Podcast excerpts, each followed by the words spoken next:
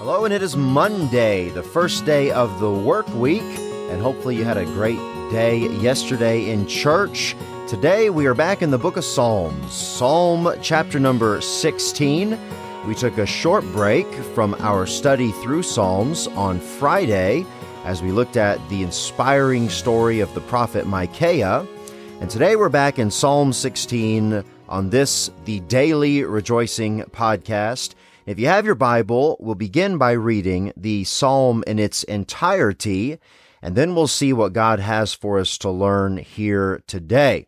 Psalm 16, verse number 1 says this Preserve me, O God, for in thee do I put my trust.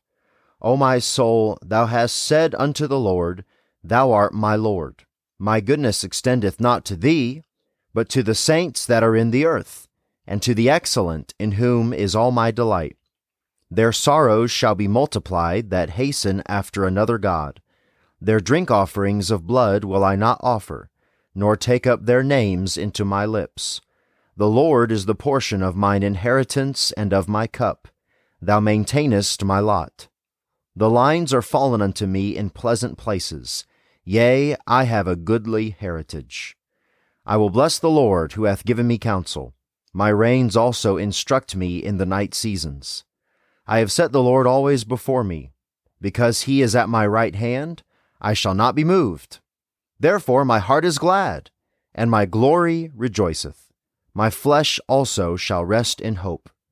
For thou wilt not leave my soul in hell, neither wilt thou suffer thine Holy One to see corruption.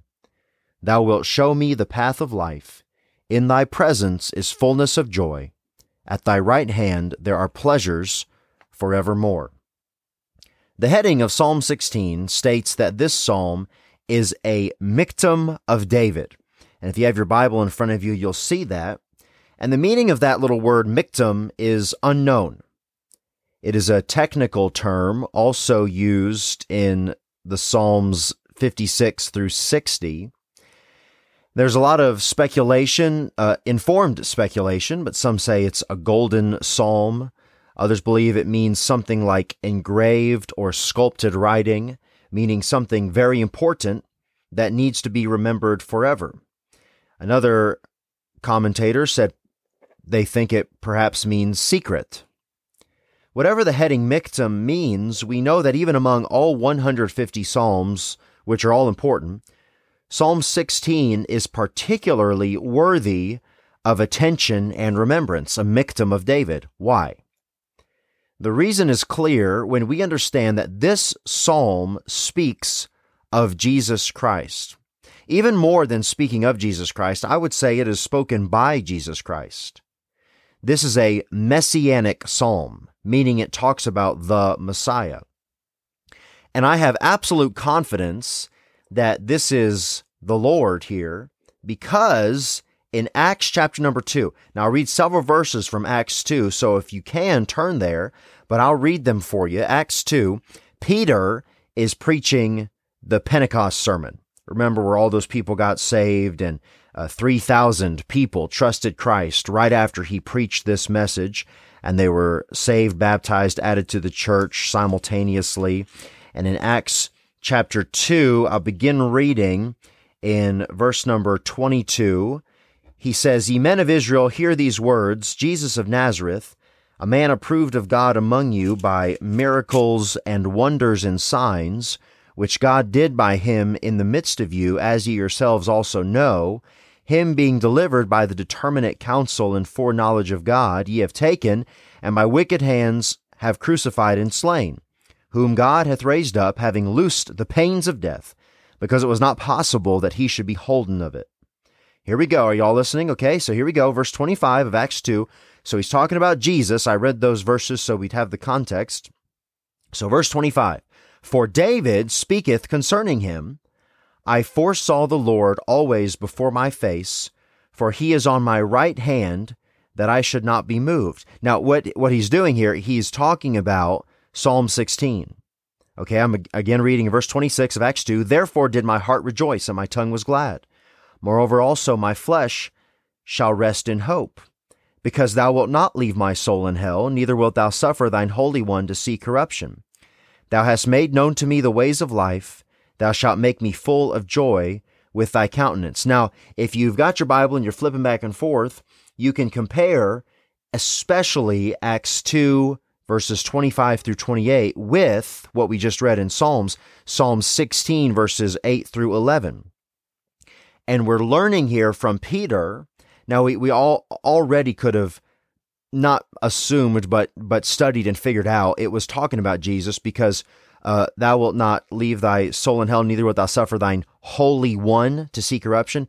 H and O are capitalized. It's talking about Jesus Christ. Only only Christ is holy. And so it was talking about the Messiah, talking about who we know as Jesus Christ.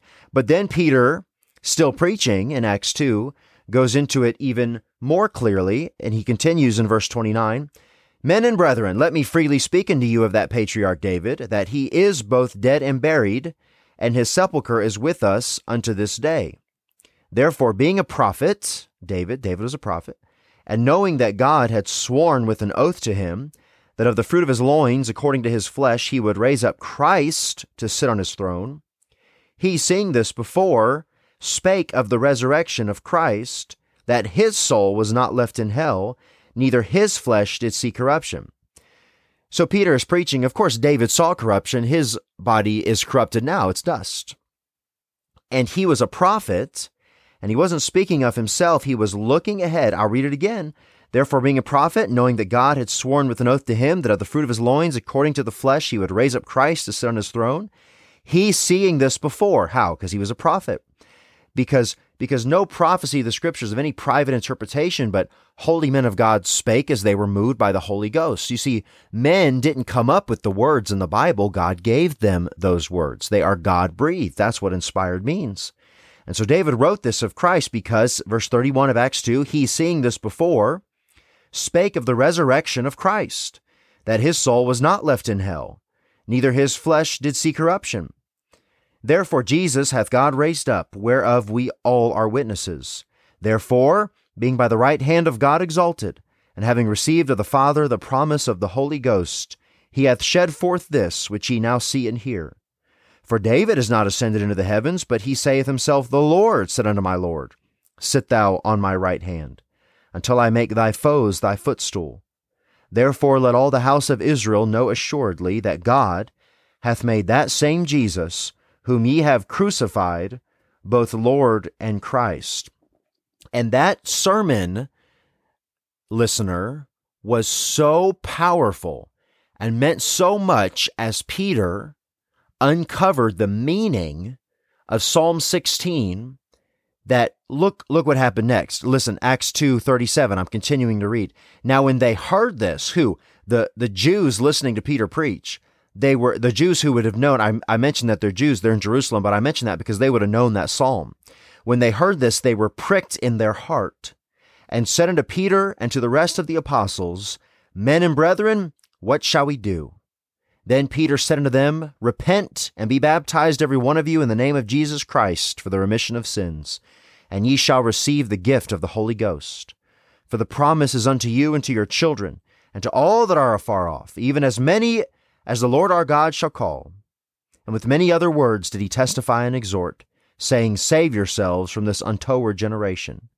Then they that gladly received his word were baptized, and the same day there were added unto them about three thousand souls. And they continued steadfastly in the apostles' doctrine and fellowship, and in breaking of bread, and in prayers. And it goes on. But I want to point out to you that when it is uncovered the true meaning of this psalm that it is about the Lord Jesus Christ that the prophet David wrote concerning the coming Christ and his death and resurrection, it unlocked the scriptures and it enabled them to have faith in God. Because faith cometh by hearing, and hearing by the Word of God. If you want your faith strengthened, you will get into the Word of God. Their faith was strengthened by the preaching of the Word of God. They heard the Word of God preached. Tomorrow, Lord willing, I'm so excited to get into get in, into the 16th Psalm with you because when you have that key that it is Christ speaking, it is Christ looking ahead towards his own resurrection and trusting God in the meantime, it becomes so much more powerful, I believe, for you and me today. I appreciate you listening. I hope you have a great day. I'll see you tomorrow. God bless you.